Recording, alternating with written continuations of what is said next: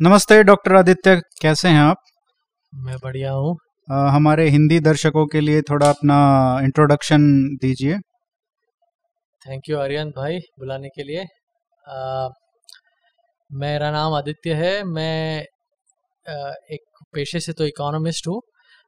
मैं university of Essex में assistant professor या लेक्चरर हूँ अभी।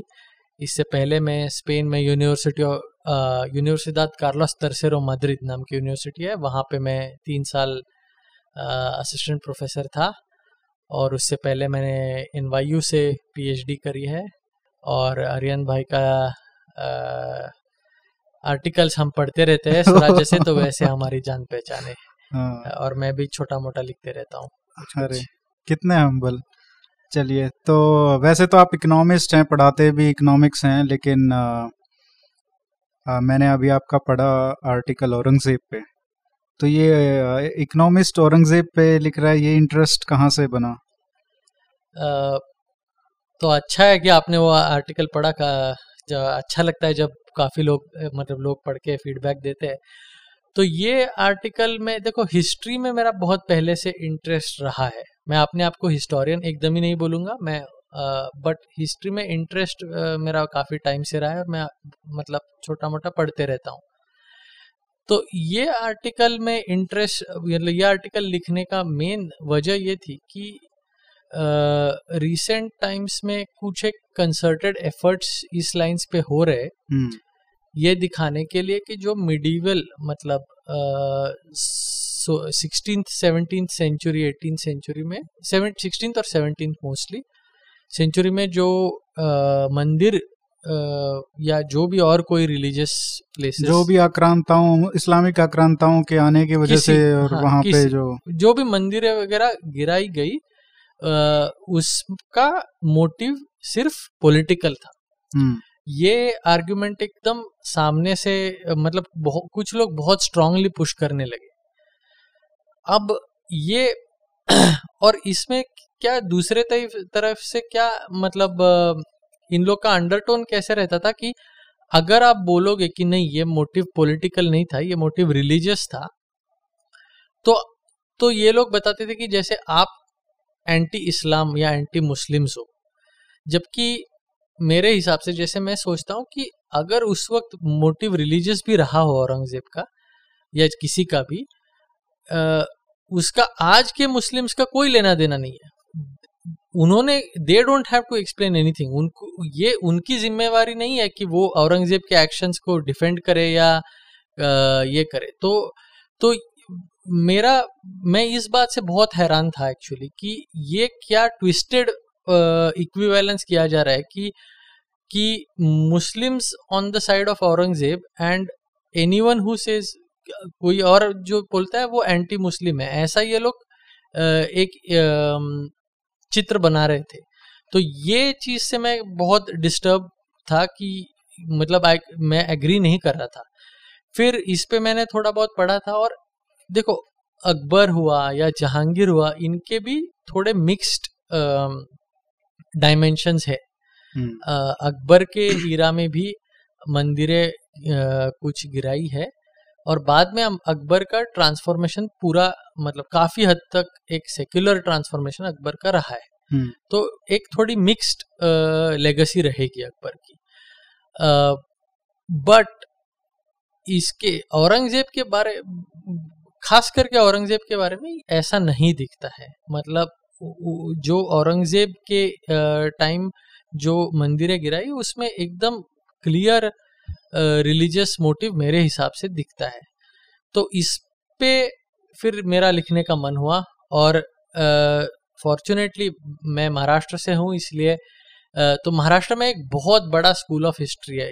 स्कूल ऑफ़ हिस्ट्री मतलब कोई ऑफिशियल स्कूल नहीं बट महाराष्ट्र में ऐसे बहुत हिस्ट्री के पैशनेट लोग हैं, जो कि बहुत उन्होंने काम किया हुआ है बट वो मराठी में है अनफॉर्चुनेटली इसलिए वो महाराष्ट्र के बाहर उतने लोगों को मतलब उनके बारे में जानकारी नहीं है। But hmm. वैसे ही उसमें एक है मेरे दोस्त डॉक्टर केदार फाड़के।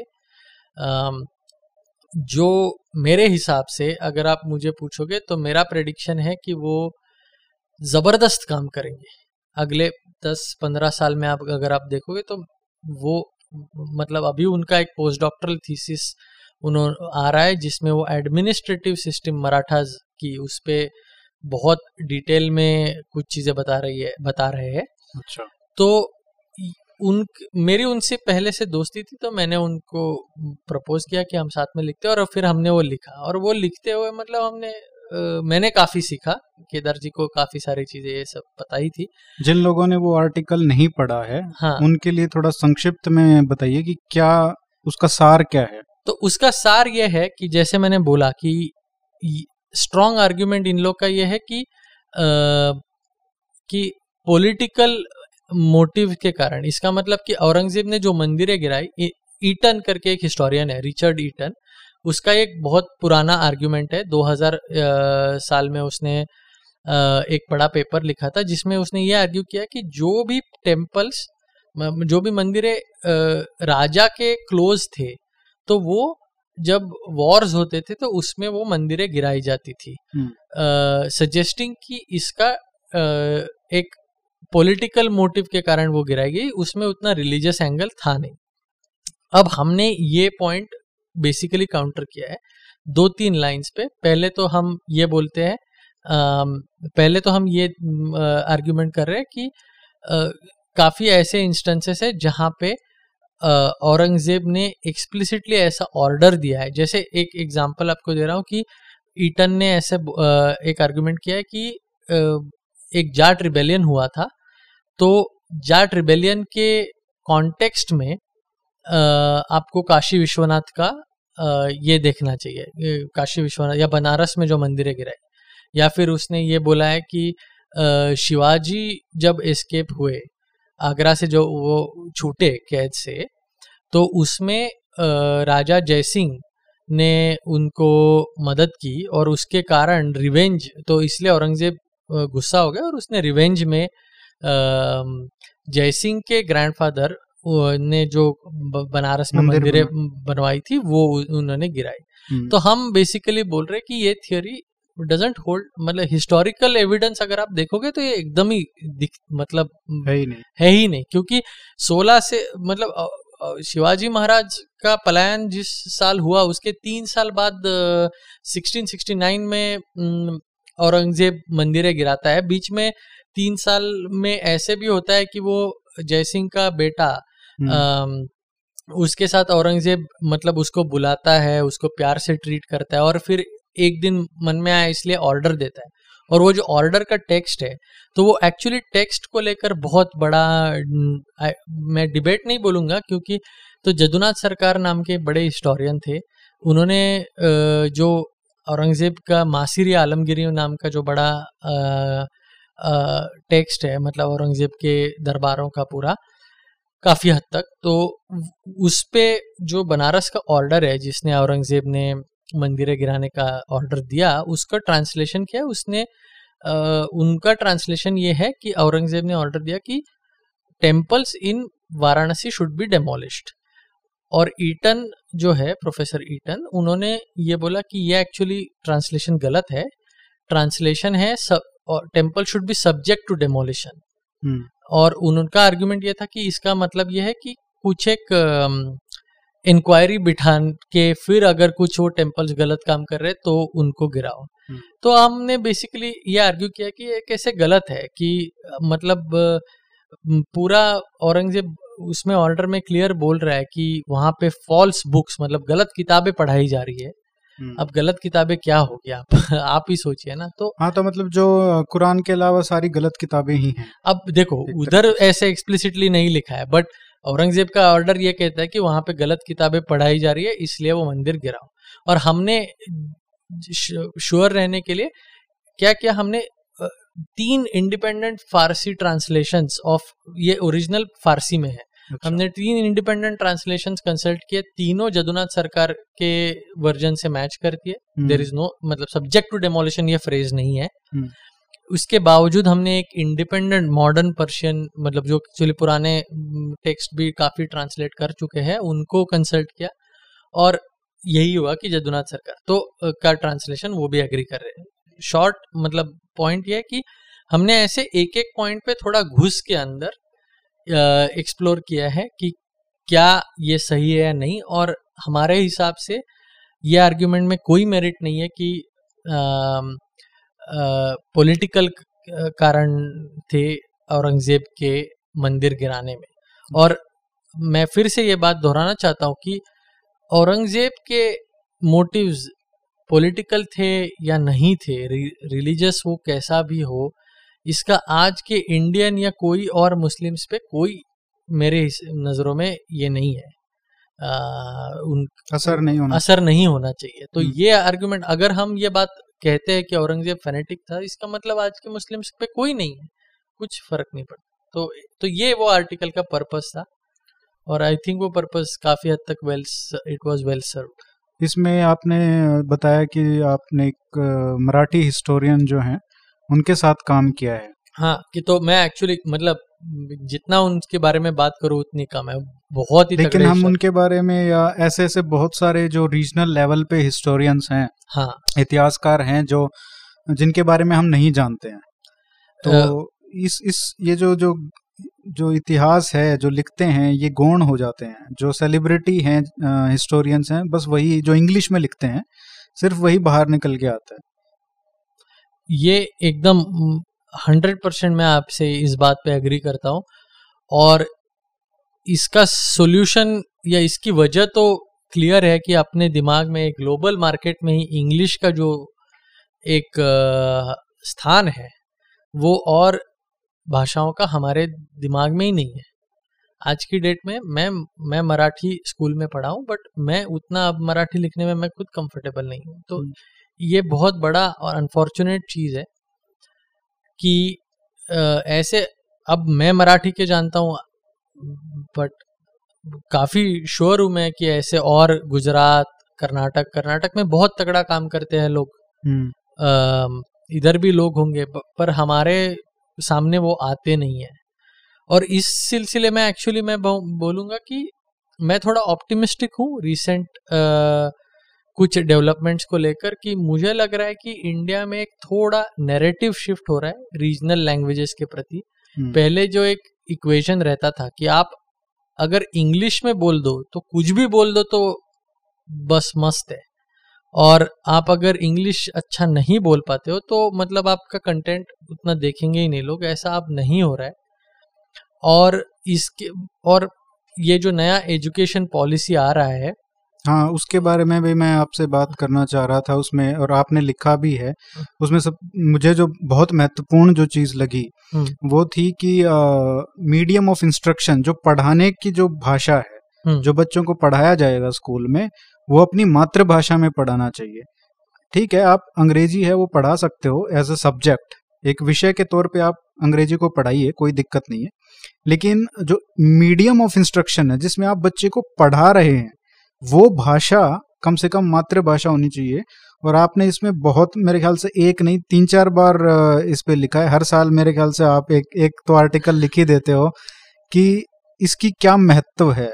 इसका क्या महत्व है कि बच्चे को शुरू से ही कम से कम आठवीं और दसवीं कक्षा तक अपने मातृभाषा में पढ़ाना चाहिए।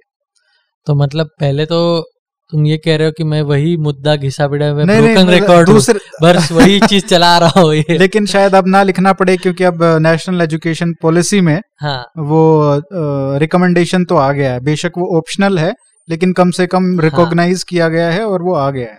तो एक्चुअली हाँ तो सीरियसली बताइए तो मैं इस चीज़ के बारे में बहुत पैशनेट हूँ। हम्म। बहुत ही ज़्यादा क्योंकि मेरे हिसाब से इसके दो रीजन है। एक तो ये कि बच्चों की पढ़ाई के लिए ये मेरे हिसाब से बहुत अच्छा है। मैं एक मराठी स्कूल में पढ़ा था, मेरे, मैंने इंग्लिश पांचवी क्लास से शुरू की पढ़ना और मैं ये मानता हूँ नॉट मैं एविडेंस पे भी बाद में आऊँगा बट मैं ये खुद पर्सनल एक्सपीरियंस से भी ये मानता हूँ कि ये डेफिनेटली अपने पढ़ने के लिए बच्चों के मातृभाषा में पढ़ना बहुत फ़र्क पड़ता है। और दूसरा रीज़न जो है, दूसरा कारण, जिसके कारण भी मैं इसके फेवर में हूँ, वो ये है कि आज आप यूरोप में देखिए, जर्मनी में जर्मन बंदे पढ़ते हैं, जर्मन में लोग पढ़ते हैं, फ्रांस में, फ्रेंच में पढ़ते हैं, स्पेन में, स्पेनिश में। वहाँ ये ये भाषाओं के प्रति एक मराठी में उसको न्यूनगंड बोलते हैं, मुझे नहीं पता हिंदी में उसका क्या वर्ड है या नहीं इन्फीरियोरिटी कॉम्प्लेक्स का एक मतलब एक उसको नीचा दर्जा ऐसे नहीं है। ये सारे आप भाषाओं का एक सेम फूटिंग है। तो ये कल्चरली भी मैं इसके फॉर हूँ।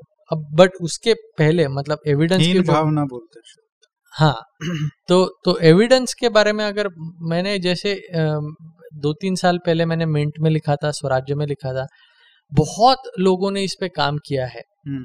मैं, क्योंकि मैं इकोनॉमिस्ट हूँ, मैं इकोनॉमिक्स के पेपर्स ज़्यादा जानता हूँ बट आई एम ए में एक आई एम अहमदाबाद में एक प्रोफेसर है, तरुण जैन करके। उन्होंने एक पेपर लिखा है, जो कि, जो मैंने अपने आर्टिकल में मिंट के आर्टिकल में डिस्कस भी किया है कि जब स्टेट्स इंडिपेंडेंस के बाद, जब अपने को स्टेट्स बनी थी तो वो लैंग्वेज के हिसाब से पहले नहीं बनी थी।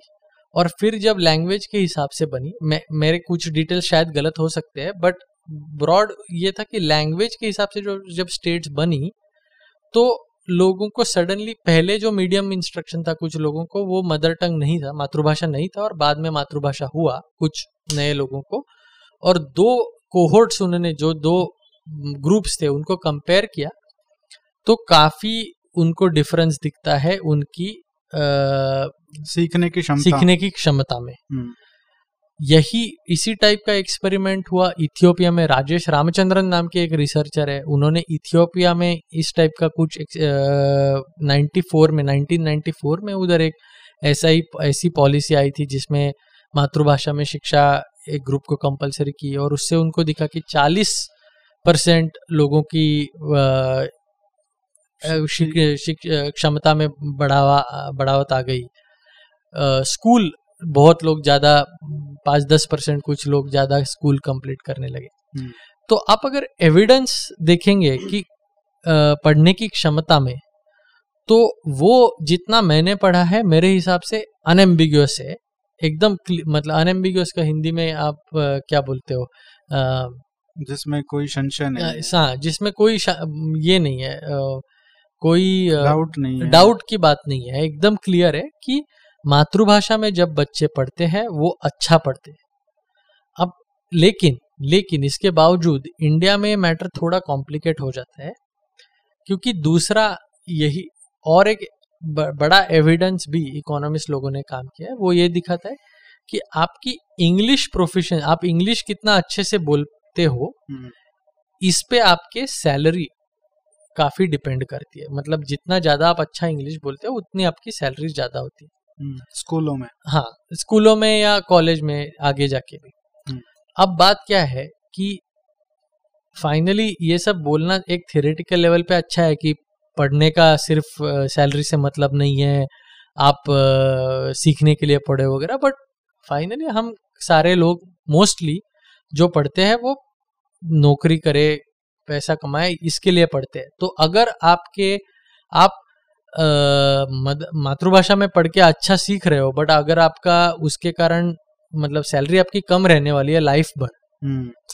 तो वो एक जेन्यून कॉस्ट पड़ जाता है तो अब वो कैसे मतलब वो सही में है या नहीं अनफॉर्चुनेटली इंडिया में ये स्पेसिफिक एंगल पे काम नहीं है हम्म। कि क्या मातृ तो मातृभाषा में पढ़ने वाले लोग क्या इंग्लिश बेटर बोल पाते हैं या नहीं एक्चुअली ये भी चीज़ पे और कोई कंट्री में कंट्री भूल रहा हूँ बट कहीं पे ये रिसर्च है कि मातृभाषा में जब आप पढ़ते हो तो दूसरा लैंग दूसरी भाषा भी आप ज़्यादा अच्छे से सीखते हो। हम्म। तो अगर आप अपनी मातृभाषा में पढ़ोगे तो आप इंग्लिश भी ज़्यादा अच्छे से बात कर पाओगे। अच्छा। हाँ मतलब अगर आप सीखते हो पर होता क्या है कि अब ये सारा इशू बहुत कॉम्प्लेक्स हो जाता है कि जैसे ये मातृभाषाओं के स्कूल जो है उनकी टीचर्स जो है उनके उनकी क्वालिटी कैसी है? वो इंग्लिश पढ़ा पाते हैं या नहीं? हम्म। तो ये सब बहुत कॉम्प्लेक्स इशू है। बट फिर भी मुझे ये जो नेशनल एजुकेशन पॉलिसी है उसमें क्या अच्छा लगा? तो एक पहली बार इन्होंने ये क्लियरली लिखा है कि ये हमको करना चाहिए। अपने पास मैंने रिसेंटली एक बुक पढ़ी एंशियंट हिंदू साइंस करके। बहुत ही बहुत सुंदर किताब है। सुंदर इसलिए मैं बोल रहा हूँ कोई राइटर का क्या नाम है? राइटर का नाम मैं भूल गया वो कोई फिजिक्स के प्रोफेसर है यूएस में। अच्छा। Ancient Hindu science ancient Hindu science okay. तो ये बुक और देखो आपने काफ़ी बार क्या होता है लोग जब ये टाइप के जो क्लेम्स करते हैं कि एंशियंट साइंस में ये लिखा है वो लिखा है तो लोग इधर हवाई जहाज़ उड़ाते हैं अपने साइड पुराने में कोई या फिर दूसरा एक्सट्रीम जो है कुछ एक ग्रुप का कि सब बकवास है। हम्म।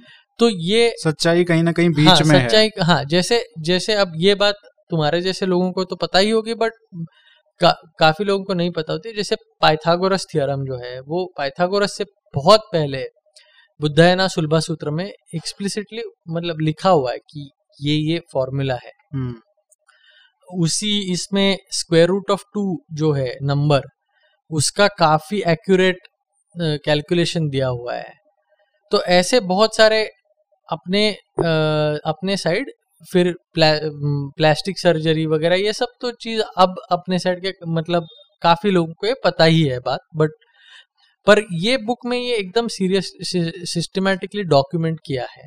अब मैं ये सब कहाँ से आया? तो रीजनल लैंग्वेज या इंडियन लैंग्वेजेस तो ये जो सारा ये है कंटेंट है तो ये कंटेंट के बारे में एक अवेयरनेस लाना ये एक बहुत बड़ी मेरे ख्याल से एक जिम्मेवारी है क्योंकि भाषा आपका विचार भी डिसाइड करती है। ऐसे नहीं होता है कि जैसे इंडियन एजुकेशन पे अब मैं कहाँ पे बोलूँ धर्मपाल जी का जो बुक है द स्पीकिंग ट्री वो आ, हाँ तो वो भी एक मतलब आ, उसमें उन्होंने काफ़ी इस बात पे बोला कि इंडिया में पहले एजुकेशन सिस्टम कैसे था और बहुत एक्टिव था। तो अब वो कम हो गया इसलिए अपने को आ, मतलब वो चीज़ पे मैं पैशनेट हूँ कि आ, अपने को मदर टंग में मातृभाषा में वो बच्चों बच्चे पढ़ने चाहिए। वैसे क्योंकि आपका जो रुचि है और आप पढ़ाते भी हैं हायर एजुकेशन इंस्टीट्यूशन में प्रोफेसर हैं तो आप नेशनल एजुकेशन पॉलिसी का जो हायर एजुकेशन के प्रति जो विजन है उसको कैसे देखते हैं कैसे जज करते हैं क्या अच्छी चीज़ें हैं? आ, मेरे ख्याल से अच्छा इंटेंशन तो बहुत है कि हम ग्लोबल रैंकिंग में आगे बढ़े। ग्लोबल ये क्या बोलते हैं तुम्हारा? आ, हमारे यूनिवर्सिटीज़ में रिसर्च अच्छा हो और और एक इन जो उसमें दिखा कि तक्षशिला नालंदा ये जो पुराने अपने लर्निंग सेंटर्स थे वो वहाँ पे सब तरीके का मतलब शिक्षण मिलता था। वैसा एक इंटरडिसिप्लिनरी जो बोलते हैं, वो एक अच्छे यूनिवर्सिटीज ऐसे बनाई जाए। ये पॉइंट जो है, वो मुझे इन थियोरी मतलब मैं अच्छा मानता हूँ इसको, क्योंकि अगर आपको वेस्ट के यूनिवर्सिटीज से कम्पीट करना है तो आपको बस आईआईटी एक इंजीनियरिंग में अच्छी यूनिवर्सिटी बना के नहीं होता है काम आपको एक इंटर बड़ा मतलब यूनिवर्सिटी जहाँ पे लोग कुछ भी और कोर्सेस ले पाए और ये कर पाए ये एक जनरली अच्छी चीज़ है हम्म। पर मैं इसके बारे में थोड़ी मतलब मैं श्योर नहीं हूँ कि ये अच्छी चीज़ है इंडिया के लिए। ये इन थियोरी अच्छा है इसमें मैं ज़रा भी डाउट नहीं करता बट करंट क्लाइमेट में और ओवरऑल ही मैं इस चीज़ के प्रति थोड़ा आ, ये हो साशंक हो।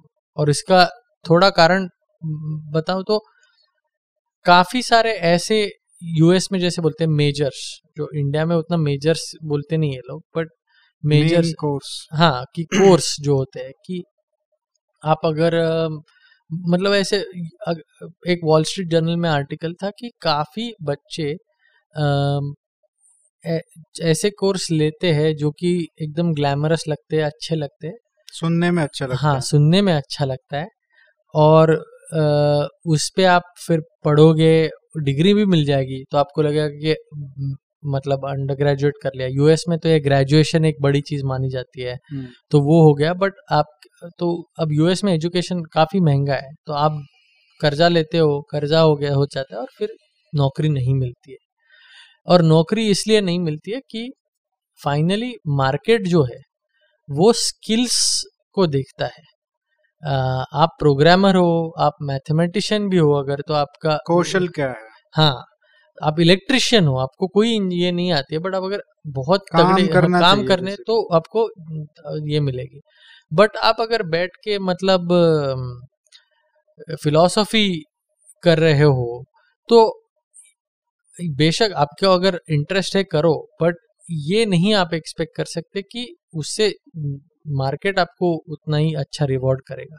हो और फिर ज़्यादा से ज़्यादा यूनिवर्सिटीज में वही प्रोफेसर हाँ, लग जाएँ आप। एग्जैक्टली और वेस्ट में इसके कारण बहुत प्रॉब्लम हो रही है क्योंकि बहुत लोग ऐसे कोर्सेज के लिए कर्जा उठाते हैं फिर और फिर वो मतलब पे ही नहीं कर पाते हैं फिर कुछ फाइनली जाके कहीं कोई मीनियल मतलब मीनियल नहीं बोलूँगा मैं बट ऐसा जॉब करेंगे जहाँ पे बहुत कम पैसा मिलेगा और बहुत उनकी लाइफ प्रॉब्लम स्ट्रगल रहता है मेरा दिक्कत इसमें आ, मैं बताऊँ अगर तो हम्म। आ, जैसे मैंने इस पे काफ़ी लिखा भी है हाँ आ, मैंने तुम्हारा आर्टिकल पढ़ा मैं बस एक चीज़ बोलता हूँ मुझे मैं बहुत एग्री करता हूँ उस बात से हम्म। तो मेरा जो आर्ग्यूमेंट था उसमें ये था कि जो हम अभी देख रहे हैं भारत में जो भी हमारी जो ह्यूमैनिटीज की जो जहाँ पे हिस्ट्री जोग्राफी और ये सब पढ़ाया जाता है, वहाँ जो लिबरल आर्ट्स जिसको बोलते हैं ह्यूमैनिटीज जिसको बोलते हैं, जहाँ पे वो यूनिवर्सिटीज हैं, वहाँ पे हमने देखा है पिछले पाँच छः साल से बहुत ज़्यादा दिक्कतें हो रही हैं। लॉ एंड ऑर्डर की प्रोटेस्ट हमेशा बच्चों का लगता है कि पढ़ाई में कम और राजनीति में, नेतागिरी में ज़्यादा ध्यान रहता है। और हो और ये जो अगर हम मेरा ये मानना था कि अगर हम सभी में आई हमारा मॉडल क्या रहा है जब से नेहरूवियन जिसको मैं मॉडल बोलता हूँ वो वेस्ट से का, काफ़ी अलग रहा है हायर एजुकेशन में। इन द सेंस कि हमारे आई को सिर्फ़ इंजीनियरिंग पे फोकस करने के लिए टेक्नोलॉजी पे फोकस करने के लिए था। आई जो है वो मैनेजमेंट के लिए तैयार करेंगे। आई है वो साइंस पे फोकस करेगा। उसी तरीके से जो और लिबरल आर्ट्स के यूनिवर्सिटीज़ हैं, जैसे जे जादवपुर ये सिर्फ़ लिबरल आर्ट्स पे ह्यूमनिटीज़ पे फोकस करेंगे। लेकिन अगर आप आई में भी सब जगह आप ये हिस्ट्री और फिलोसफी और ये सब पढ़ाने लग जाएँगे, जो थोड़ा बहुत होता है, एक दो कोर्स अभी भी थोड़े बहुत हैं, लेकिन एक मासिव स्केल पे, जहाँ पे आप सभी तरीके के कोर्स और सभी तरीके की चीज़ें करने लग जाएँगे तो जो दिक्कतें हमको एक दो यूनिवर्सिटीज में लगी हैं पिछले पाँच छः साल में, जहाँ पे प्रोटेस्ट और नेतागिरी चलती रहती है हमेशा, जहाँ पे महीनों महीनों तक इंस्टीट्यूशन ठप पड़ा रहता है, क्योंकि दस दस रुपये या बीस रुपये फ़ीस बढ़ा दी उस चक्कर में। वो सारी दिक्कतें हमको आई में, जो हमारे सबसे एक्सीलेंस के सेंटर्स हैं, वहाँ पे भी देखने को मिलेंगी। तो मेरा ये मानना था कि आप इनको अलग ही रखो लेकिन कहीं ना कहीं मुझे लगता है कि वो जो मोटिवेशन है ये सब करने का वो वेस्ट को कॉपी करने का है। क्योंकि जो वर्ल्ड रैंकिंग्स आती हैं उसमें आ, उन यूनिवर्सिटीज़ को तवज्जो मिलती है बढ़ावा दिया जाता है जो जहाँ पे सब एक एक एक जगह पे सब कुछ पढ़ाया जाता है। इंजीनियरिंग भी मैनेजमेंट भी यू नो लिबरल आर्ट्स भी ह्यूमैनिटीज भी। तो शायद कहीं ना कहीं वो रैंकिंग्स में ऊपर जाने के चक्कर में ये हम आ, अपना जो अच्छा मॉडल काम कर रहा है वो हम कहीं ना कहीं उसको, उससे छेड़छाड़ करने की कोशिश कर रहे हैं और वो मुझे लगता है कि बहुत ही हानिकारक होगा अगर हम ये करते हैं तो। मैं मैं पूरी तरीके से इससे सहमत हूँ। जैसे मैंने बोला कि मैं थियोरेटिकली इस बात से एग्री उनके गोल से एग्री करता हूँ बट ये प्रॉब्लम बहुत बड़ी है लॉ एंड ऑर्डर की और अब इसमें लोग बोलते हैं कि अरे स्टूडेंट्स है तो राइट टू प्रोटेस्ट उनको होना चाहिए और होना चाहिए। मैं नहीं मानता हूँ कि नहीं होना चाहिए पर आज आ, मतलब जो चित्र अपने सामने दिख रहा है वो आ, वो अगर जेन्यून प्रोटेस्ट लग रहे आ, अगर किसी को तो वो मतलब मैं उस पर उतना एग्री नहीं करता। जो दिख रहा है वो मेरे हिसाब से बहुत ही एक दुखदाई सिचुएशन है। हाँ? दुखदाई सिचुएशन हाँ। दुखदाई सिचुएशन है एग्जैक्टली exactly. मैं ये तो तो इसलिए मैं जैसे मैं मैं पूरी तरीके से सहमत हूँ कि और ये जो रैंकिंग वाला बात है तो ये एकदम सही पकड़े हो कि ये रैंकिंग में ऊपर जाने के लिए ही इन लोग का ये सारा अटेम्प्ट दिख रहा है। बट मेरे हिसाब से रैंकिंग का खेल हमने खेलना ही नहीं चाहिए।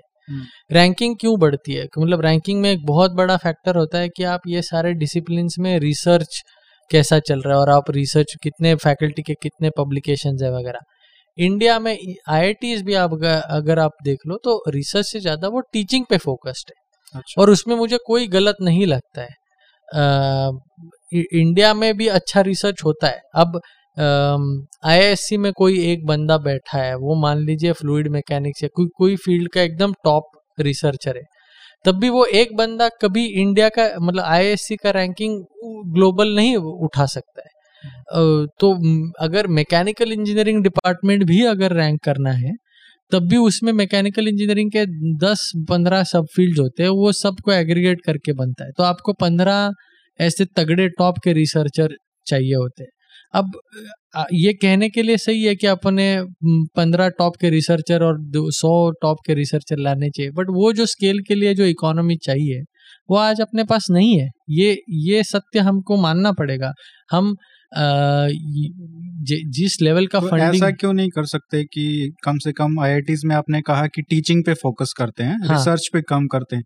तो एक separate not a separate institution एक अलग इंस्टीट्यूशन बनाने की ज़रूरत नहीं है लेकिन आईआईटीज में ही रिसर्च को प्रमोट करने के लिए जहाँ पे टीचर्स को बोला जाए या जो रिसर्चर्स हैं उनको बोला जाए कि आप सिर्फ़ रिसर्च पे फोकस करिए पढ़ाने का आप काम आपका काम नहीं है पढ़ाने के लिए और फैकल्टी हैं।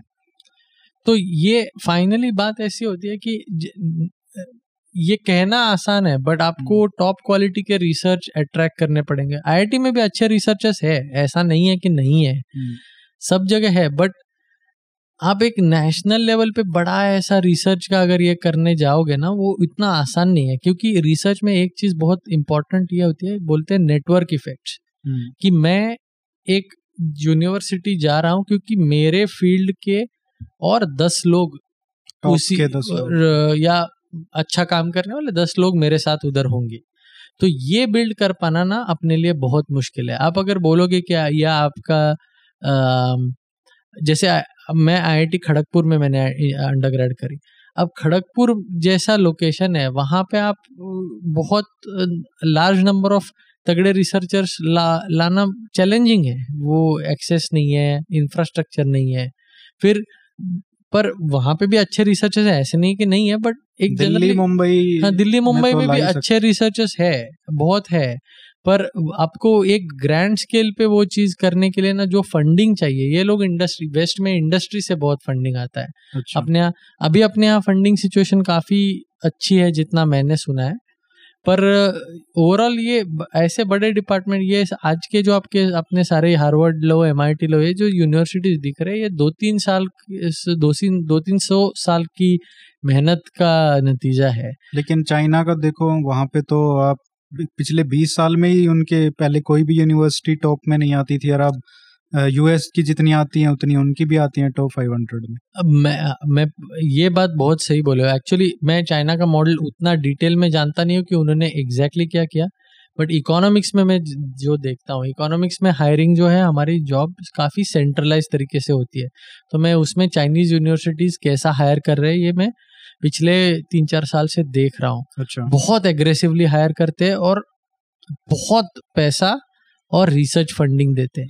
इंडिया में उस लेवल का रिसोर्सेस एक आईएसबी हैदराबाद की जो है वो देते हैं। लेकिन वो तो प्राइवेट हाँ प्राइवेट है। हम्म। वही बात है। तो प्राइवेट और देखो चाइना का एक एस्पेक्ट तो अपने को कॉपी करना इम्पॉसिबल है। वहाँ पे गवर्नमेंट ने डिसाइड कर लिया तो उनको एग्जीक्यूट करना एकदम ही आसान बात कितने है। भी पैसे दे हाँ, सकते हैं पैसे दे सकते हैं लैंड लैंड ले सकते तो हम्म। ये सारे जो चैलेंजेस है वो वो अब उधर नहीं है।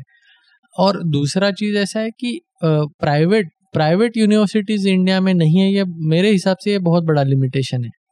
और इसमें अपने ऊपर के जनरेशन के भी लोगों का माइंडसेट ये है कि एजुकेशन फॉर प्रॉफिट नहीं होना चाहिए। तो मतलब जो एजुकेशन इंस्टीट्यूट का कोई जो हेड है, वो उसने चैरिटी करनी चाहिए। ऐसे नहीं होता है। ये फाइनली एक बिज़नेस है। सब जब कोई चीज़ बिज़नेस बन के चलती है तो जनरली ये पॉसिबल है कि मतलब ज़्यादा चांस इसका है कि वो अच्छे से चलेगी। हम्म। यूएस में भी यूएस में स्टेट यूनिवर्सिटीज भी अच्छी है बट प्राइवेट यूनिवर्सिटीज बहुत हार्वर्ड एमआईटी स्टैनफर्ड कैलटेक ये सारे प्राइवेट यूनिवर्सिटीज है। तो प्राइवेट यूनिवर्सिटीज को ज़्यादा फ्रीडम रहती है, वो बहुत अच्छे से अपना चीज़ें मैनेज कर पाती है और उसके नतीजे इंडिया में भी जैसे हम देख रहे हैं आई हैदराबाद है तो अगर कमिटमेंट है तो प्राइवेट यूनिवर्सिटीज़ बहुत अच्छे रिज़ल्ट डिलीवर करेगी अब इंडिया में आप बोल सकते हो कि जैसे, जहाँ से मैं हूँ, महाराष्ट्र, वहाँ पे प्राइवेट काफ़ी एजुकेशन बड़ा सेक्टर है बट ऐसे तो वर्ल्ड क्लास यूनिवर्सिटी कोई नहीं है। और ये बात सच है कि वहाँ पे नहीं है क्योंकि वहाँ पे एक कल्चरल पैक फैक्टर ये हो गया कि एजुकेशन ये एक राजनीति में घुसने का तरीका हो गया है। अब इसको कैसे तोड़ा जाए? जितना मैंने सोचा है कि इसको तोड़ने का एक तरीका तरीका यह है कि जो फॉरेन यूनिवर्सिटीज़ है जैसे येल है येल का एनयूएस में कैंपस है National University of Singapore Yale N U collaboration है। हम्म। ऐसे काफ़ी वेस्टर्न यूनिवर्सिटीज़ है जिनके इंडिया मतलब सिंगापुर वगैरह में चाइना में एन का शंघाई में है। हम्म। तो ऐसे अपने यहाँ इन यूनिवर्सिटीज को कोलैबोरेशन खोलने दे देना चाहिए। प्राइवेट यूनिवर्सिटी प्राइवेट यूनिवर्सिटीज को। उससे मेरे हिसाब से जो अब आप उल्टे एंगल से सोचो ना आज की डेट में जैसे काफ़ी लोग जो थोड़े वेल ऑफ़ है थोड़े अमीर है वो अशोका यूनिवर्सिटी जाते हैं। अब अशोका यूनिवर्सिटी वो क्यों जाते हैं? तो उनको एक थोड़ा लिबरल आर्ट्स या कुछ ऐसा होलिस्टिक एजुकेशन चाहिए। अब और उसके साथ उनको जब कॉस्ट भी कंसिडर करते हैं वो तो शायद उनको दिखता है कि अरे ये तो वेस्ट के वन थर्ड कॉस्ट में वन फोर्थ कॉस्ट में हो जाएगा। हाँ लेकिन फिर बात वही आ जाती है ना कि जो वहाँ पे पढ़ाया जाता है। हाँ। जब आप वो पढ़ के पाँच छह लाख हर साल का खर्च करके या उससे भी ज़्यादा होगा फ़ीस मेरे ख्याल से अशोका में तो हम्म। या बारह तेरह लाख खर्च करके जब आप बाहर आते हो तो वही कौशल क्या है? आपकी स्किल्स क्या है? मार्केट में आपकी एम्प्लॉयबिलिटी क्या है? क्या आपको कोई हायर करेगा? तो वो चैलेंज आ जाता है। अशोका में स्पेसिफिक देखो अशोका में रिसेंटली वो कुछ एक कारण खराब न्यूज़ में रहा है पर अशोका में कुछ कुछ कोर्सेस आप अगर आप देखोगे तो काफ़ी अच्छे हैं। वहाँ पे लोग जेन्यूनली सीख लेंगे। इकोनॉमिक्स मैथमेटिक्स ये सब के कॉम्बिनेशन है कंप्यूटर साइंस तो अच्छा। तो ये लोग स्किल्स वहाँ पे ले लेंगे और ऐसे और बड़े यूनिवर्सिटीज इंडिया में बन सकते हैं। इसका मार्केट है। पर जैसे तुमने पहले बोला आपने कि वो जो तुम्हारा पॉइंट है आर्टिकल वाला वो मैं पूरा मानता हूँ कि सबसे बड़ा challenge law and order protest अब अब गवर्नमेंट को ये देखना पड़ेगा कि कौन से ऐसे आ, अब बिहार के कोई गाँव से उठ के बंदा अफ्रीकन स्टडीज़ पे जब पीएचडी करता है तो जनरली उसको अफ्रीका में इतना पैशन होने का चांस कितना है? ये चांस आप खुद ही गेस कर पाओगे। हाँ। तो अब कुछ लोग यूपीएससी तैयार की तैयारी करने के लिए कुछ लोग राजनीति में घुसने के लिए जब ऐसे कोर्सेज में टिकते हैं तो ये प्रॉब्लम तब आती है। तो इसका सोल्यूशन कहीं और तरीके से ढूंढना होगा और तब तक लेकिन ये बात पे इन्होंने आगे नहीं जाना चाहिए रैंकिंग के गेम पे। एक एक डिपार्टमेंट्स आइडेंटिफाई करो। मुझे नहीं लगता चाइना हर डिपार्टमेंट में ऐसे घुस घुस के लोगों को वेस्ट से उठा रही होगी। वो क्या करते होंगे? कि कि कुछ एक डिसिप्लिन आइडेंटिफाई जैसे एक क्लासिक एग्ज़ाम्पल है आर्टिफिशियल इंटेलिजेंस मशीन लर्निंग इसने चाइना इसमें चाइना ने ज़बरदस्त इन्वेस्ट किया ज़बरदस्त। हम्म। और आज वो मतलब यूएस के बराबर है। दूसरा चीज़ वो फाइट मार रहे हैं सेमीकंडक्टर्स सेमीकंडक्टर्स में वो आज भी उनके पास टॉप की टेक्नोलॉजी नहीं है बट एक नीचे वो मतलब पहुँच गए। अब ये करने के लिए क्या होता है एक विजन आप एक एक फ़ील्ड लेके उस पर पूरा घुस जाने की ज़रूरत है। और वो ही अपने को करना चाहिए। रैंकिंग के चक्कर में मेरे हिसाब से हमने पढ़ना ही नहीं चाहिए। तो जिसकी ज़रूरत है वो फ़ील्ड को पकड़ लो और उसमें कुछ करके हाँ हाँ जैसे अब लिंग्विस्टिक्स हुआ। लिंग्विस्टिक्स तो ह्यूमैनिटीज का सब्जेक्ट है बट इसका बहुत एक होलिस्टिक वैल्यू है। बिल्कुल। तो लिंग्विस्टिक्स हाँ, में बहुत ज़रूरी होता है। हाँ, इंटेलिजेंस में बहुत ज़रूरी एग्जैक्टली exactly. तो आप लिंग्विस्टिक्स को प्रमोट करो। पर ये जो जनरल सब सिखाएँगे ऐसे मुझे नहीं लगता ऐसे होता है आ, इसमें जैसे एक और जो बहुत बड़ा आरोप लगता है लिबरल आर्ट्स यूनिवर्सिटीज के ऊपर इंडिया हम्म। में हम्म। वो ये है कि वहाँ पे एक ही आइडियोलॉजी का डोमिनेंस है एक तरीके की चाहे उसको वामपंथी कह लो चाहे लेफ़्ट कह लो इस तरीके के लोग वहाँ पे बहुतायत में हैं और जो दूसरी साइड है, उसका रिप्रेजेंटेशन ना के बराबर है। ये ये जो एक्यूजेशन है, ये यहाँ का नहीं है इंडिया इंडिया का नहीं है, ये सब जगह है। यूके में भी है यूएस में भी बोलते हैं कि कंजर्वेटिव्स कंप्लेन करते रहते हैं कि भाई शिकायत है ये, कि हमको, हमारी सुनवाई नहीं होती, हमारे खिलाफ हम, ये प्रोफेसर जो हैं, ये सारे लेफ़्ट के हैं, या कम्युनिस्ट हैं, वहाँ तो खैर कम्युनिस्ट इतने नहीं हैं बट इवन लेफ्टिस्ट और मार्क्सिस्ट जो लोग हैं वो वहाँ पे अपने ही अपने ही साइड के लोगों को प्रमोट करते हैं। तो ये ये इसको कैसे देखते हैं कि क्या कारण है कि कम से कम लिबरल आर्ट्स में तो लेफ़्ट लीनिंग लोग ज़्यादा हैं। इसका कारण मेरे हिसाब से आ, काफ़ी लोगों को ऐसे ग्रैंड कॉन्स्पिरसी वगैरह लगता है कि लेफ़्ट के लोग राइट के लोग आइडेंटिफाई करके उनको बाहर रख रहे हैं। मुझे नहीं लगता ऐसे कुछ है। आ, मतलब मैं तो कायदे से ऐसे कोई बहुत एक्सट्रीम राइट विंग वगैरह नहीं हूँ। बट मेरे साथ पर्सनली फॉर एग्जांपल कहीं पे भी जो भी मेरे व्यूज़ हैं उसके कारण मुझे कभी भी तकलीफ़ नहीं हुई है। मतलब एक्चुअली एक पर्सनल लेवल पे किस्सा है कि कुछ साल पहले एक ट्विटर पे ट्रोल कपल है। तो उन्होंने शिकायत कर दी थी शिकायत कर दी थी मेरे प्रोफेसर को हाँ। मेरे व्यूज़ को लेकर और मेरे प्रोफेसर ने प्रोफेसर के व्यूज़ मेरे एकदम ही एग्री नहीं करते हैं वो बट उन्होंने कुछ भी मेरे मतलब मुझे सपोर्ट ही किया उसके बाद आगे जाके भी हम्म। तो ऐसा है कि ये जो सारे एक, मुझे नहीं लगता कि इसमें कोई कॉन्स्पिरसी है मुझे लगता है कि काफ़ी हद तक अब जैसे मैं आईएसआई दिल्ली में मैंने मास्टर्स करी इधर ही। तो मेरे मास्टर्स के सत्रह के क्लास में आ, दो लोग थे जो कि राइट ऑफ़ सेंटर आप बोल सकते हो तो वो थे। अब सत्रह में दो ये रेशो अगर आपको इनपुट में मिल रहा है तो आउटपुट में भी वही रेशो मिलेगा ना। अब ये अलग बात है कि ये इनपुट ही ऐसा क्यों है? इसका मेरे पास अभी कोई बहुत अच्छा जवाब नहीं है। मेरे हिसाब से इसका एक कारण तो ये है कि जनरली एमबीए वगैरह ये डिग्रीज में राइट लीनिंग लोगों का इंटरेस्ट ज़्यादा होता है। तो इधर एक बाइफर्केशन नेचुरली आ जाता है जो कि मेरे हिसाब से आगे कंटिन्यू करता है। तो ऐसा भी होता होगा कि जो लोग नॉर्मली जाते हैं इन द सेंस जो न्यूट्रल भी हैं क्योंकि 18-20 साल के बच्चे को ज़्यादा कुछ पता नहीं होता है। लेकिन जब ये न्यूट्रल लोग भी वहाँ पे जाते हैं मान लो नब्बे न्यूट्रल हैं और दस चलो लेफ़्ट के हैं। हम्म। तो लेकिन नब्बे अगर उस उस एनवायरमेंट में जा रहे हैं जहाँ पे लेफ़्ट का डोमिनेंस है तो एक नेचुरल कन्वर्जन भी हो जाता है। Because if you have to survive you have to get marks then you have to behave like that and somehow you you know start buying the whatever you are getting fed एक level पे वो भी शायद कारण हो सकता है। हो होगा। ये मतलब मैं ये डिनाई नहीं करूँगा। पर मैं तो इसी एनवायरनमेंट में रहा मैं न्यूट्रल था मेरे अंडर ग्रेजुएट में तो मैं काफ़ी न्यूट्रल था। आ, बाद में जाके मेरे व्यूज़ थोड़े आ, थोड़े मेन स्ट्रीम से अलग हो गए ये मैं बोलूँगा। तो, तो एज के साथ भी फ़र्क पड़ा है?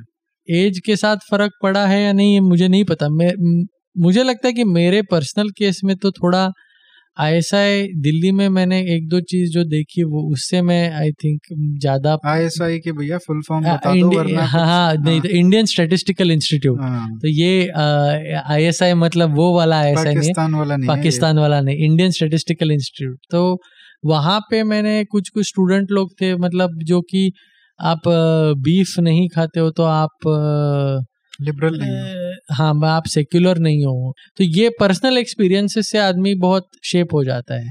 तो मेरा पर्सनल एक्सपीरियंस ये रहा और उधर से मेरे ख्याल से मैं थोड़ा डिफरेंट लाइन में चला गया। बट कंडीशनिंग होती होगी ज़रूर मैं ये नहीं नहीं बोलूँगा। पर कितनी होती है क्या होती है इसका मेरे पास कोई जवाब नहीं है।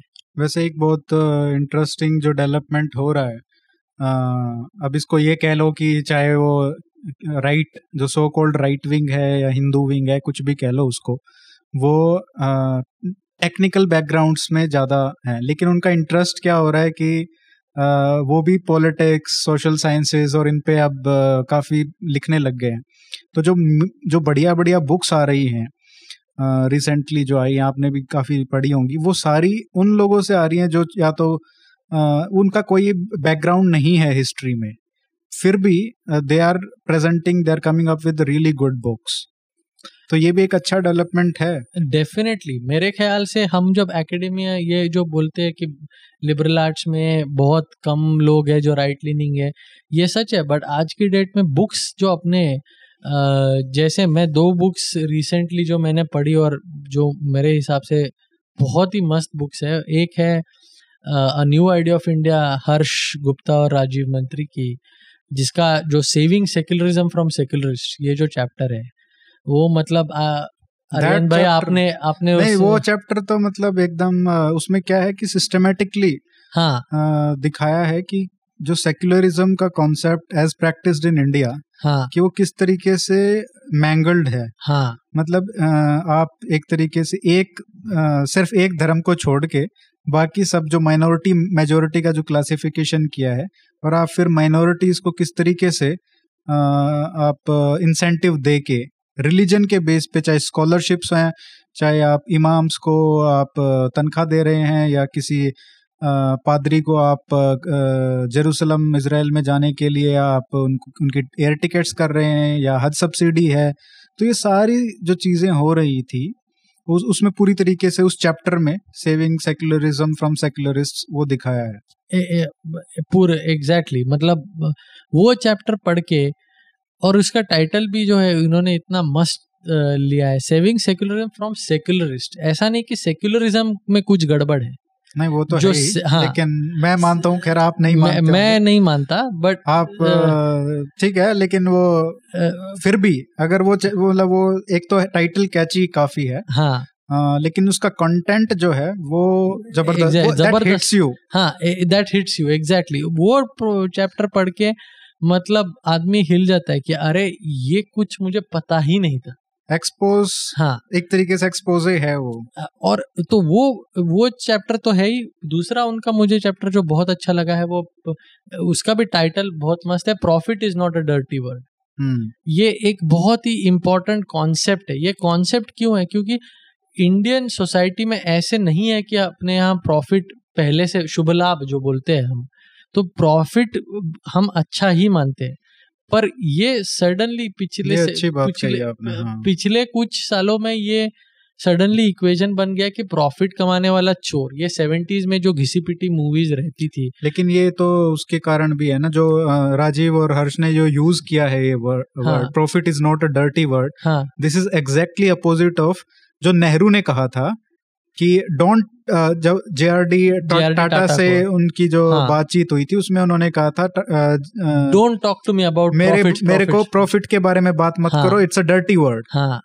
तो वो उसके एक तरीके से एंटीथेसिस है एग्जैक्टली exactly, फुल्ली मतलब ये तो एग्जैक्टली exactly, और इसीलिए मैं उनकी बात से एकदम हंड्रेड परसेंट एग्री करता हूँ क्योंकि ये बहुत इंपॉर्टेंट कॉन्सेप्ट है कि प्रॉफिट ऐसा नहीं है कि अपने सोसाइटी में पहले से प्रॉफिट कमाने वाले बुरे माने जाते और एनीथिंग ये एकदम सेवेंटीज एटीज या फिफ्टीज से लेकर ये माइंडसेट बना हुआ है और ये माइंडसेट आप, देखो आप, आपका माइंडसेट बहुत शेप करता है कि आप कैस, किस डायरेक्शन में जाओगे.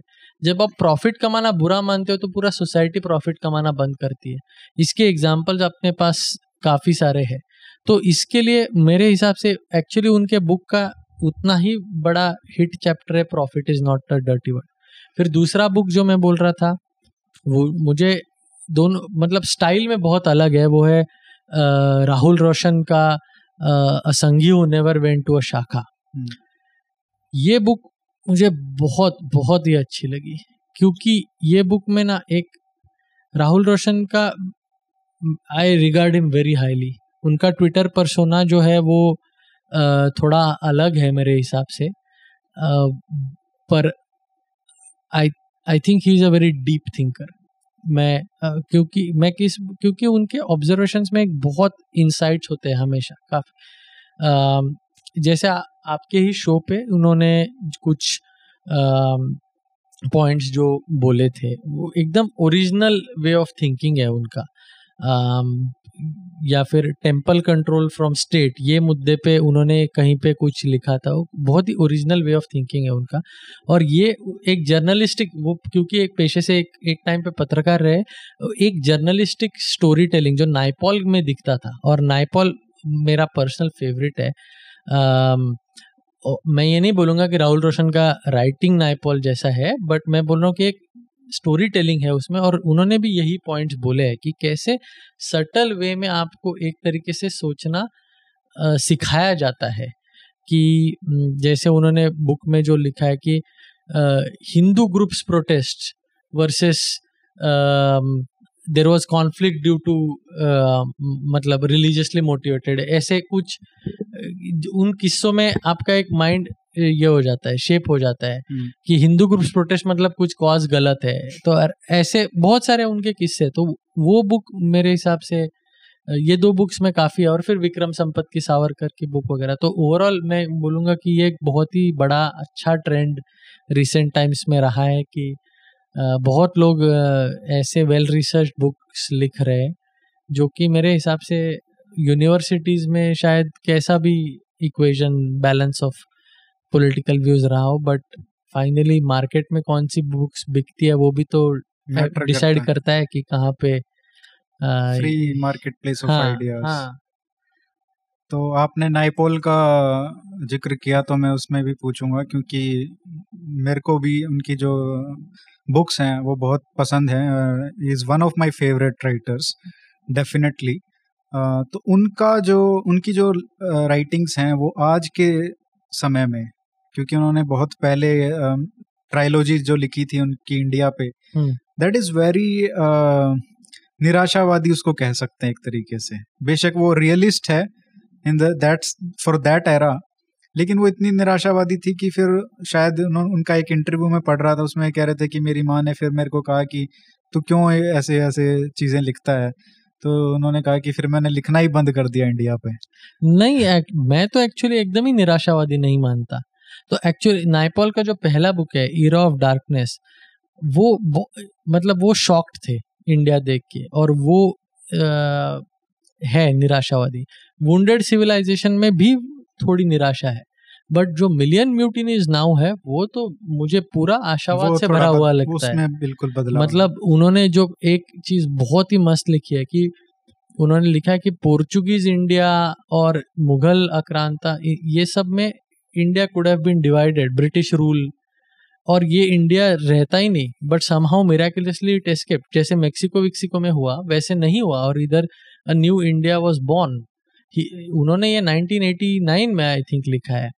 फिर मिलियन म्यूटिनीज नाउ का जो एंड है एंड में उन्होंने लिखा है कि after every mutiny Indian state का एक रिजॉल्व बढ़ गया और इट बिकेम स्ट्रोंगर इसीलिए जैसे अभी रिसेंट टाइम्स में अफ़गानिस्तान में जो चल रहा है काफ़ी लोगों को मैं कोई जियो एक्सपर्ट नहीं हूँ बट काफ़ी लोग जितने नेगेटिव है कि तालिबान इंडिया में आ जाएगा वगैरह मैं उतना नेगेटिव नहीं हूँ। इसका रीजन ये है कि मैं नाइपॉल ने जो वो लिखा है कि हर म्यूटिनी के बाद इंडियन स्टेट स्ट्रांगर हुआ है। फाइनली हम बहुत इंसर्जेंसीज इंडियन स्टेट लड़ा है। hmm. और कहीं पे भी गिव इन नहीं किया है। क्योंकि क्या है स्टेट के पास इनफाइनेट पेशेंस है। और पावर है। जैसे हम इकोनॉमिकली बढ़ते जाएँगे हम ऐसे ये कॉन्फ्लिक्ट अनफॉर्चुनेट है। मैं ये नहीं बोलता हूँ कि लोग मरे तो मरे। ऑब्वियसली ये बुरी बात है। ये कॉन्फ्लिक्ट ना हो तो ही बेस्ट है। But hmm. अगर ये कॉन्फ्लिक्ट होता है तो अपने स्टेट का रिजॉल्व रिजॉल्व है मेरे हिसाब से। ये स्टेट्स तो नाइपॉल के बुक से एक्चुअली मैंने ये लिया कि तो मुझे इसीलिए वो बहुत ही और बहुत ही मतलब मेरे फेवरेट राइटर है वो। वैसे ही उन्होंने दिलीप पाड़गावकर को एक इंटरव्यू दिया है जो बहुत ही ज़बरदस्त इंटरव्यू है। वो शायद उन्नीस सौ निन्यानवे हाँ जहाँ पे दिलीप पाड़गावकर ने उनसे दिलीप पाड़गावकर को बोलते हैं कि काफ़ी जो इंग्लिश स्पीकिंग थिंकर्स हो राइट राइट ऑन इंडिया जैसे इंडियन ही भी ओरिजिन के वो बहुत ही डिस्कनेक्टेड है from the way Indians think ऐसे कुछ फ्रेज उन्होंने मतलब he just felt very different about what India was going through कि जो इंडिया पे इतना सब कुछ लिखते हैं हाँ। वो इंडिया को जानते ही नहीं है। हाँ ऐसे ऐसे कुछ लाइन पे उन्होंने बोला था। बट वो सम टोटल ऑफ़ इट इन्होंने ये बोला था कि वो जनरली मतलब राइज ऑफ़ हिंदू नेशनलिज्म जो है उसको भी लेकर वो उतने नेगेटिव नहीं थे जितने बाकी कमेंटेटर्स थे। अब आप उनसे एग्री करो डिसएग्री करो जो भी है बट ही फोरसॉ कि ये होने वाला है इंडिया में। हम्म, आप अब ये अलग बात है आप कुछ भी कि ये बुरी बात है अच्छी बात है ये तो ओपिनियन का बात है बट एक ऑब्जर्वर को आप कैसे जज करोगे? तो ऐसे ही जज करोगे ना कि 20 साल पहले ही ही उसने कुछ बोला और वो हाँ, हुआ। हाँ और ये कंसिस्टेंटली हुआ है नायपॉल के केस में। तो इसीलिए मैं एक्चुअली तो तो जैसे मैं सोचता हूँ कि then he could read what people are thinking एक पल्स ऑफ़ द पीपल बोलते हैं। आज की डेट में सारे जर्नलिस्ट लोग इलेक्शन ये करने के लिए एनालाइज करने के लिए जाते हैं। कौन कितना एनालाइज कर पाता है? हम्म। उससे मैं इसलिए नायपॉल को बहुत ग्रेट मानता हूँ। और कहीं ना कहीं जो उनकी आ, आप तो उनको आशावादी सोच रहे हो आ, मानते हो। एटलीस्ट ये बात सही है कि लास्ट वाली जो बुक है उसमें कहीं ना कहीं वो दिखता भी है। हाँ। पर आप का भी मुझे लगता है कि हर्ष की तरह ही आ, आप भी बहुत ऑप्टिमिस्टिक हो। आशावादी हो भारत के भविष्य को लेके। कम से कम अर्थशास्त्र की जहाँ तक बात करते हैं इकोनॉमिक्स की बात करते हैं I don't know about culture और अदर एस्पेक्ट्स बट कहीं ना कहीं जब इकोनॉमिक्स की बात आती है तो आप बहुत आशावादी रहते हैं इस सेंस में। और जहाँ तक मैं दूसरों को देखता हूँ, उनका क्रिटिसिज्म बहुत रहता है कि इस सरकार को कहीं ना कहीं अर्थशास्त्र का ज्ञान ज़्यादा नहीं है। और ये टैक्स लेती रहती है खर्च करती नहीं है फंडामेंटली फ़िज़िकल कंजर्वेटिव्स हैं इस तरीके की सारी बातें। तो आपकी जो आशावादी सोच है कम से कम इकोनॉमिक्स में वो कहाँ से आ रही है? उसका क्या कारण है? तो पहली बात तो मैं बोलूँगा कि आ, हर्ष इतना ऑप्टिमिज्म तो मेरा नहीं है अनफॉर्चुनेट अनफॉर्चुनेटली मैं बोलूँगा क्योंकि आ, मैं मैं अगेन हर्ष को मैं बहुत ही हाईली रेट करता हूँ और आ, तो मेरा ऑप्टिमिज्म कहाँ से आ रहा है? तो मेरे हिसाब से अभी अपना हार्ड वर्क काफ़ी हद तक हो गया है। फ़िज़िकल कंजर्वेटिव वगैरह की बात बोलते हैं तो ऐसे नहीं है कि हम फ़िज़िकल सरप्लस मतलब हम पैसा ये करके चल रहे हैं। फाइनली तो इतने चैलेंजेस में अपना डेफिसिट तो तगड़ा ही है अभी भी। और ग्रोथ करने के लिए मेरे हिसाब से गवर्नमेंट पैसा अभी इंफ्रास्ट्रक्चर में लगा रही है। गवर्नमेंट ने को मतलब जैसे और भी कोविड के टाइम्स पे पीडीएस डिस्ट्रीब्यूशन पर वगैरह पे हुआ पैसा खर्च। तो अब हाँ पेट्रोल के प्राइसेस पे मैं डिसग्री करता हूँ कि वो प्राइसेस जो है मेरे हिसाब से कम कर देने चाहिए। पर वो अलग बात है। ब्रॉड स्कीम ऑफ़ थिंग्स में मुझे लगता है कि जो अपना डेमोग्राफिक्स है और जैसे अगेन एक माइंडसेट पे बात आती है। अभी एक ओवरऑल जैसे अपने स्टार्टअप्स जिस टाइप के वैल्यूएशंस अभी अ, ले रहे ये एक एक ऑप्टिमिज्म का लोगों में जब दौर आता है इसको थोड़ा सा अपने हाँ ऑप्टिमिज्म का जब दौर दौर आता है तो उसके फिर लोग मतलब क्या बोलते हैं बहुत ही मतलब सेल्फ एक वर्चुअस साइकिल बोलते हैं कि वो साइकिल में चले जाता है। मेरे हिसाब से अभी हम एक वैसे साइकिल में जाएँगे और इसके रिजल्ट्स इसीलिए मैं मानता हूँ कि अच्छे ही आएँगे। तो आप कह रहे हैं जो पिछले कम से कम पिछले एक दो साल में जो लॉन्ग टर्म रिफॉर्म्स हुए हैं। हाँ जे चाहे मतलब लॉन्ग लॉज हो चाहे प्राइवेटाइजेशन हो asset monetisation IBC IBC bankruptcy code जो आया वो बहुत बड़ा तगड़ा रिफॉर्म था, जिसके रिजल्ट्स अपने को आएँगे आ ही रहे ऑलरेडी एक्चुअली मैं और राजीव और कुछ और लोग उस पर थोड़ा काम कर रहे हैं. होपफुली कुछ हफ्तों में हम एक कुछ निकालेंगे इस पे. तो बहुत ही फास्ट रिकवरी हो रही है. अमाउंट्स अभी अच्छे आ रहे हैं कंपेयर टू उससे पहले जो जिससे ऐसे बैंक ये होती थी. फिर उसके अलावा जीएसटी अब काफ़ी स्मूथ हो गया है. उसके अलावा आप अगर देखोगे तो मेरे हिसाब से जो फार्म लॉज हुए ये फार्म एक्चुअली फार्म रिफॉर्म्स सारे इकोनॉमिस्ट लोग ये सारे मतलब काफ़ी इकोनॉमिस्ट लोग इसके फेवर में ही थे। हम्म, अ, अब कुछ इस पे बहस हो ना हो वो अलग बात है बट फंडामेंटली ये प्रो मार्केट रिफॉर्म्स है। तो मेरे हिसाब से चीज़ें एक काफ़ी सही डायरेक्शन में जा रही है। चैलेंजेस होंगे बट मेरे मुझे पेसिमिज्म का एक्चुअली कोई खास रीजन नहीं लगता। इसमें जैसे आपने बोला profit is not a dirty word जो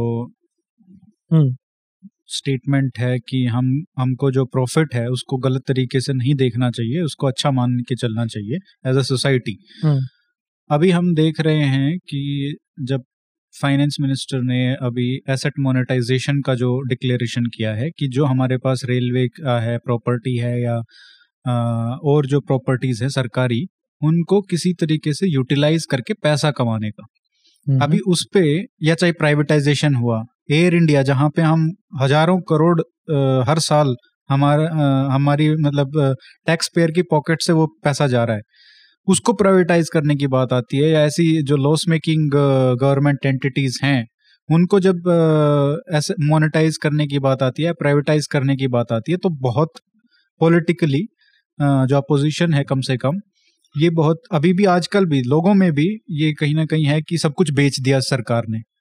वो जो मानसिकता है, उसको उसको, उसके ऊपर उससे कितना डर है आगे आगे चलने के लिए? तो ये तो हंड्रेड परसेंट डरने वाली बात है, पर क्योंकि मैं पॉलिटिशियन नहीं हूँ तो मैं इसका इसका तो फाइनली कॉस्ट पॉलिटिकल है।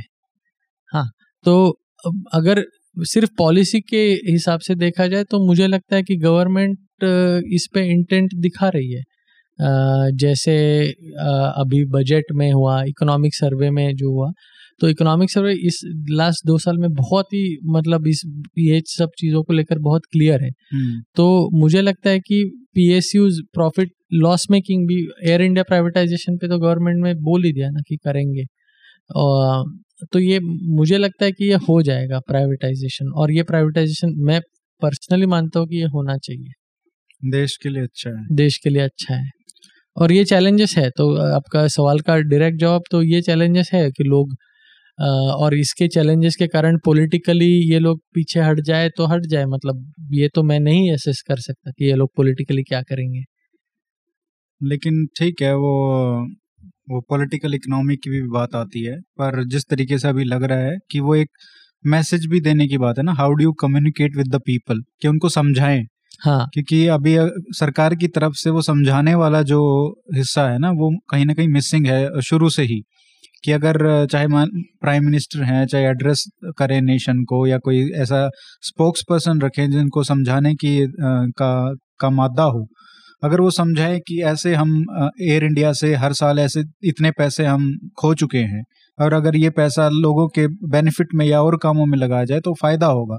इसको बेचना हमारे लिए हानिकारक नहीं है हमारे लिए फ़ायदे का सौदा है। उसी तरीके से एसेट मोनेटाइजेशन को बोल रहे हैं कि सब कुछ बेच दिया जबकि बात यह है कि प्रॉपर्टी तो सरकार की ही है उससे सिर्फ़ कमाई कर रहे हैं। अगर आप किसी अपने घर को उस पर चढ़ाते हो रेंट पे तो इसका मतलब ये नहीं है ना कि आप उसको बेच रहे हो अपनी प्रॉपर्टी को। You are just earning money off it हाँ तो ये मैं टोटली मानता हूँ पॉलिटिकल मैसेजिंग की पॉलिटिकल मैसेजिंग की कमी है। इन्होंने लोगों को समझाना चाहिए अब इस पे कितना एफर्ट गया है, ये इसका मुझे आइडिया नहीं है, पर ये मैं टोटली मानता हूँ कि ये लोगों को समझा के, लोगों को साथ लेके आपको करना चाहिए बट ये करना चाहिए। मुझे नहीं लगता ये गवर्नमेंट ने ये पी चलाने चाहिए। और मतलब प्राइम मिनिस्टर खुद भी 2013 में बोलते थे कि गवर्नमेंट हैज़ नो अभी भी अभी भी कहते हैं कि सब बाबू लोगों को मतलब ये सब नहीं हाँ, करना चाहिए कि वो सीईओ बन के बैठे हैं किसी पीएसयू में या कोई और जगह हाँ, तो वो बात। चलिए डॉक्टर आदित्य बहुत अच्छा लगा आपसे बात करके। थैंक यू अरियान क्योंकि आपको निकलना है तो अगली बार जब भी, भी आप भारत आएँगे तो फिर से हम वार्तालाप करेंगे ज़रूर। ज़रूर ज़रूर। थैंक यू मज़ा आया। यस थैंक यू चलिए।